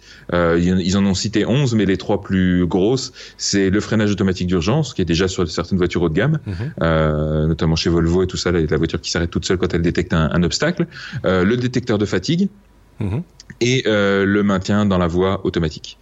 Euh, donc ça c'est les plus gros. Après ils ont cité d'autres trucs euh, comme l'alcotest de démarrage ou en tout cas le pré-câblage pour ça, euh, le système d'avoir une boîte noire, la caméra de recul, etc. Euh, mais donc voilà, ils veulent imposer ces choses-là. Alors là aussi c'est intéressant de se dire que ça veut dire qu'ils intègrent pas du tout le concept de la voiture autonome dans leur euh, dans leur réflexion, puisque euh, clairement les voitures autonomes elles seront là avant 2030, Mhm. et donc leurs objectifs de 50% ils seront explosés avant 2030. Ouais. Soyons clairs. 2000 2050. Euh, hein. 2050. oui, non mais 2030 ils 2050. veulent déjà diminuer. de- en 2030 ils veulent déjà diminuer de moitié. D'accord. Or, et ça sera diminué de beaucoup plus que de moitié Mhm. si euh, on a des voitures autonomes d'ici là. Et, euh, et par contre, ils ont vaguement évoqué le fait qu'il faudrait aussi réfléchir à améliorer les infrastructures. Oui. Je rappelle au passage, étant motard, que ça fait que la plupart, enfin, il y a beaucoup de morts parmi ces, euh, le, le chiffre que je citais tout à l'heure, il y a beaucoup de morts sur les routes, c'est des motards. Or, il y a encore plein de routes avec des, c'est pas, c'est pas des nids de poules, c'est des canyons. et, et, et, et, les, et les rambardes de sécurité, là, vous voyez les trucs qui, qui apparaissent inoffensifs pour les Ouais. voitures? Chez les motards, on appelle ça des hachoirs à viande. Oui, ben oui. Et, et ça fait longtemps qu'ils sont, qu'ils se sont engagés à remplacer ça par des, par des rambardes doubles ou par des rambardes monoblocs, et on attend toujours. Donc, il y a aussi un travail à faire sur les infrastructures. Je, je- je reviens sur les trois premières euh, aides dont, dont tu as parlé. Il y a celle, de- celle qui permet de rester dans sa, dans sa, sa bande, c'est ça? Ça. Là, là aussi, il va falloir faire très très attention parce qu'en Belgique, je sais pas, chez vous en France, mes amis, mais chez nous en Belgique, on a des chantiers. Et, et pour euh, s'écarter des, des chantiers, on, on trace des lignes sur le sol. Mais des fois, on n'est pas à jeun quand on trace les lignes. Et, et ça part un peu n'importe comment, euh, on va dire. Donc si la voiture est obligée de suivre les lignes, là, il va y avoir des morts. Ah ouais, ouais, c'est elle n'est pas obligée. Je, pour, pour l'avoir sur la mienne, elle suit pas réellement la ligne. Elle te donne un grand coup de volant. Tu n'es pas obligé, mais elle te donne un coup de volant euh, pour euh, remettre sur la trajectoire. Ouais. Mais si tu tiens ton volant, tu gardes la trajectoire. un grand coup de volant pour te réveiller aussi. Non, je te jure, euh, c'est c'est assez perturbant. Donc euh, la bagnole, elle est pas, la mienne n'est pas autonome, mais j'espère qu'une des, une des prochaines releases devrait l'être. En tout cas, parce qu'ils ont tous les tous les tous les capteurs pour. Mais euh, si tu la laisses sur autoroute, tu peux t'amuser à lâcher le volant et alors tu vas de gauche à droite, gauche à droite, mais dans la bande. Hein. Oui, oui. Donc c'est c'est donc c'est vraiment très très. Mais donc il ne donne pas juste un petit coup, Ouais. il donne vraiment un grand coup de volant pour te ramener sur euh, sur À, le ne- truc. Donc à il- ne pas ça- faire à l'approche d'un chantier, donc euh, je disais, parce que les, les, si, si on se base quand même sur les lignes, parce qu'il faut quand même se baser sur quelque chose, il va y avoir des soucis. Tu peux le désactiver, il y a des boutons pour le désactiver. Oui, mais enfin, si tu ou- dors, Ou avec une remorque. ou avec une remorque. avec la remorque, c'est pas une bonne idée de slalomer comme ça. Non plus, euh, ça, ça peut poser euh, des, des problèmes. Il y a plein de problèmes à régler, et c'est pour ça que c'est gay. Oui, mais tu, ils, ont, mais euh, tu penses pas, ils auraient pas pu juste ajouter un détecteur de trous plutôt que de refaire les routes, Oui, Tu vois c'est vrai pour slalomer entre les trous, un évitement des trous. pour les motos à ce moment-là. Ouais, Slalom. On, commence, on essaye d'abord avec les motos, puis après on le fera aussi avec les voitures et les camions si ça marche bien. Hein Voilà. Il faut comme ça Je pense qu'on n'est pas sorti de l'auberge, euh, euh, soyons clairs. Euh, et ça, je pense que c'est pour tous les pays. Hein. Euh, c'est pas que pour la Belgique, il faut être très clair là-dessus. On a tous nos On problèmes. a de bons hein. trous quand même. Hein. On a de beaux, beaux trous. Oui. ouais, ouais. Le- la, différence, c'est qu'en en France, pour le coup, il y a, on, le- je, je le sais, j'y ai vécu, et on se plaint souvent du fait que les autoroutes sont payantes, mais, ça sert belles. à ça. Ça sert à éviter qu'il y ait des Ah. nids tous les deux mètres. En Belgique, on n'a pas ça. Les autoroutes, c'est gratuit, et du coup, on le sent. Ouais. Euh, bah, je- là, je suis d'accord avec toi. Les autoroutes sont plutôt bien, bien entretenues euh, en, France. En Allemagne aussi. Hein, c'est plutôt euh, Ouais. sur du velours. Donc euh, voilà, chaque pays a ses problèmes. Hein. Nous, on, on les collectionne tous. Euh,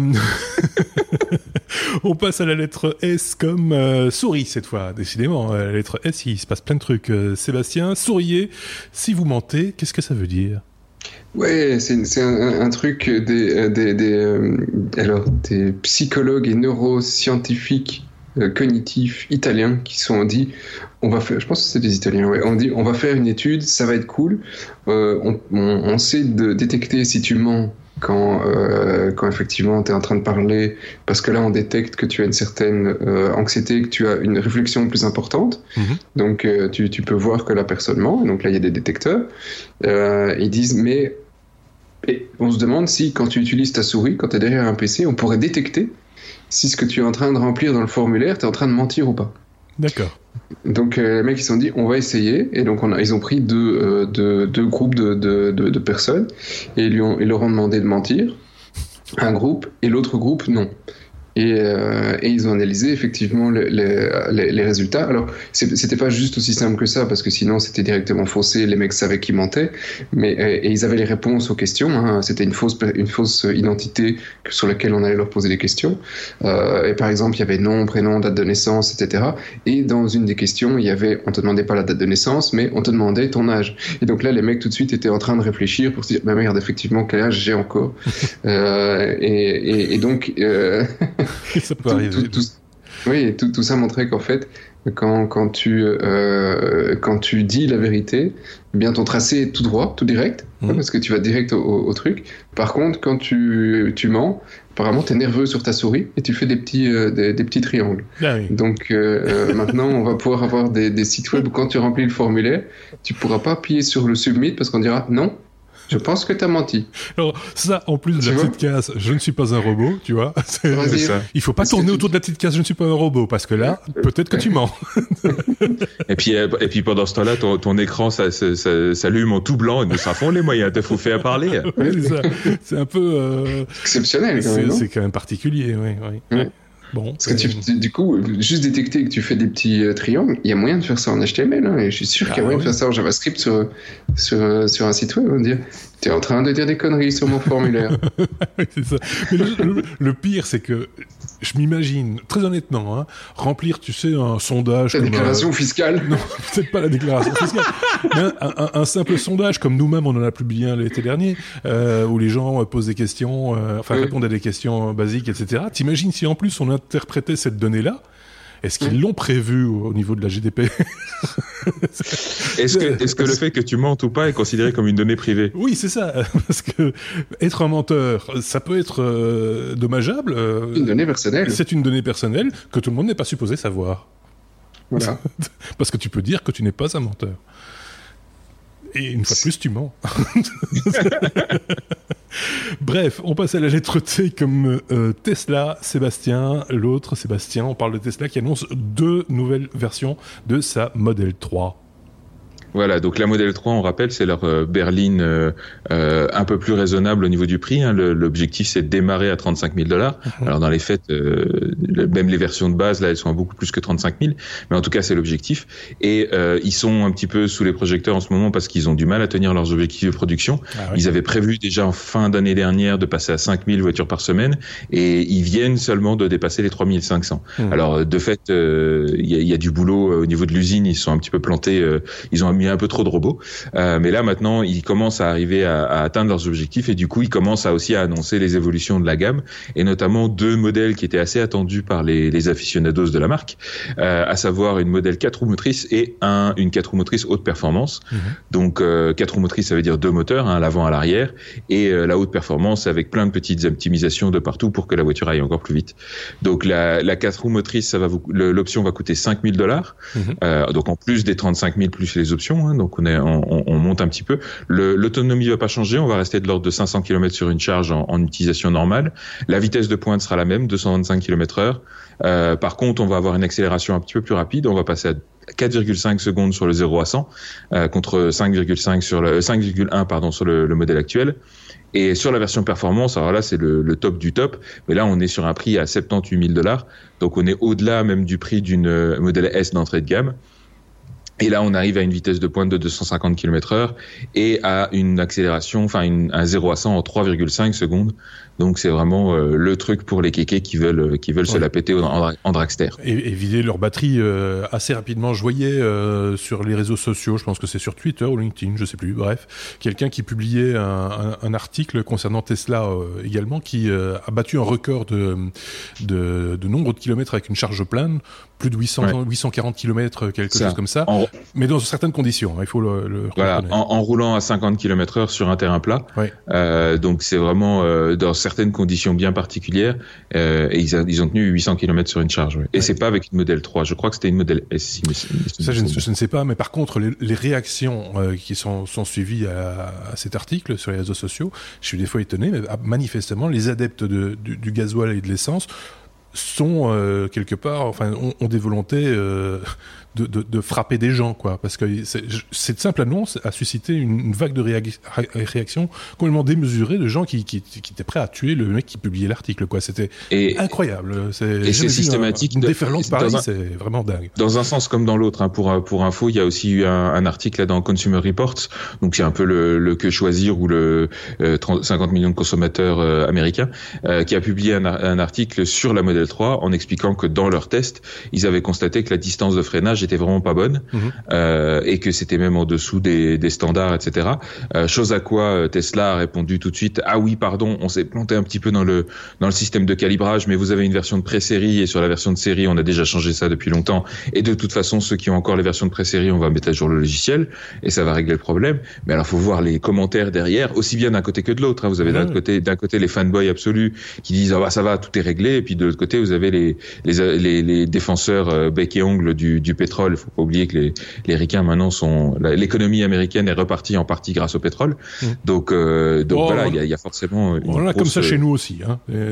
manifestement qui reniflent les d'échappement ou qui ont qui ont qui ont des, des accointances avec les pots d'échappement. Je sais pas. En tout cas, les moteurs qui font vroom vroom, ils aiment bien.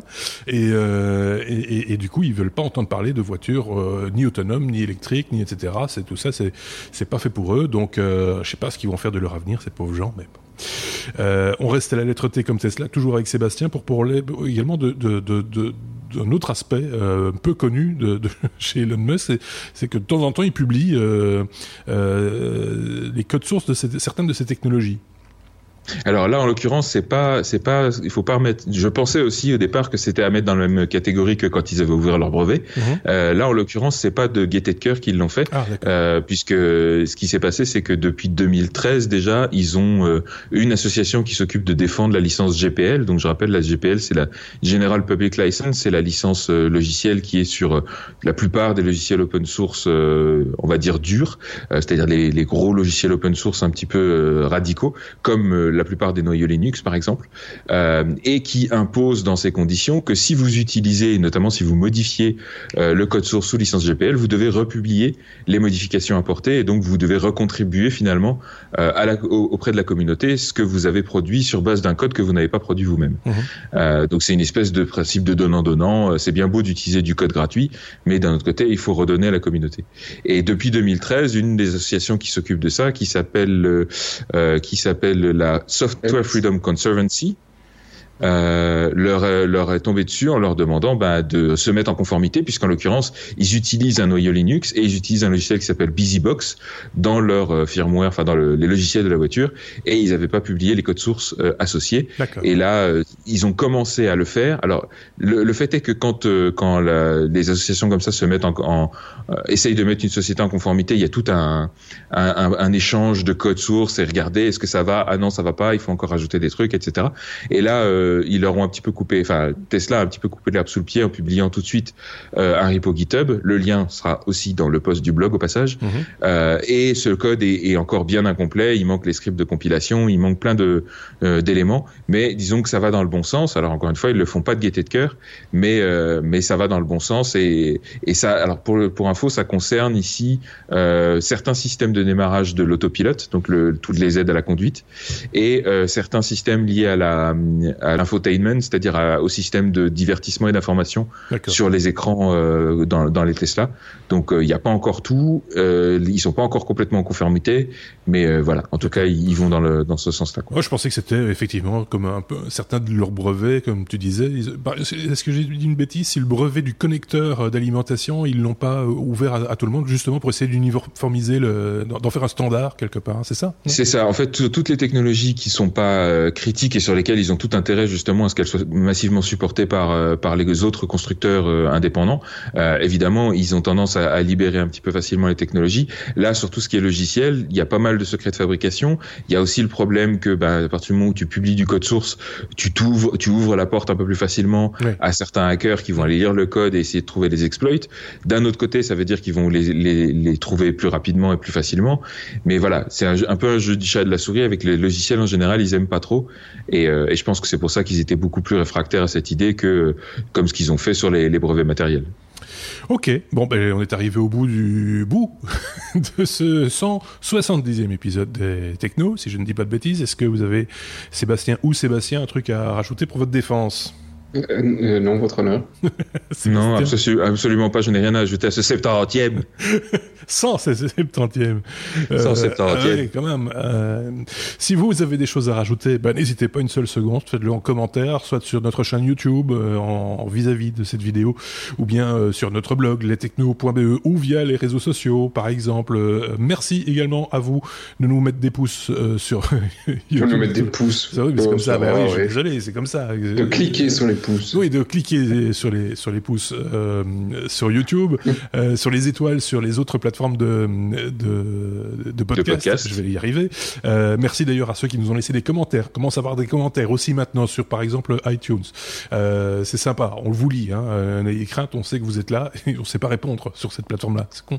Mais, euh, mais merci en tout cas euh, de nous supporter et et de nous supporter dans les deux sens du terme.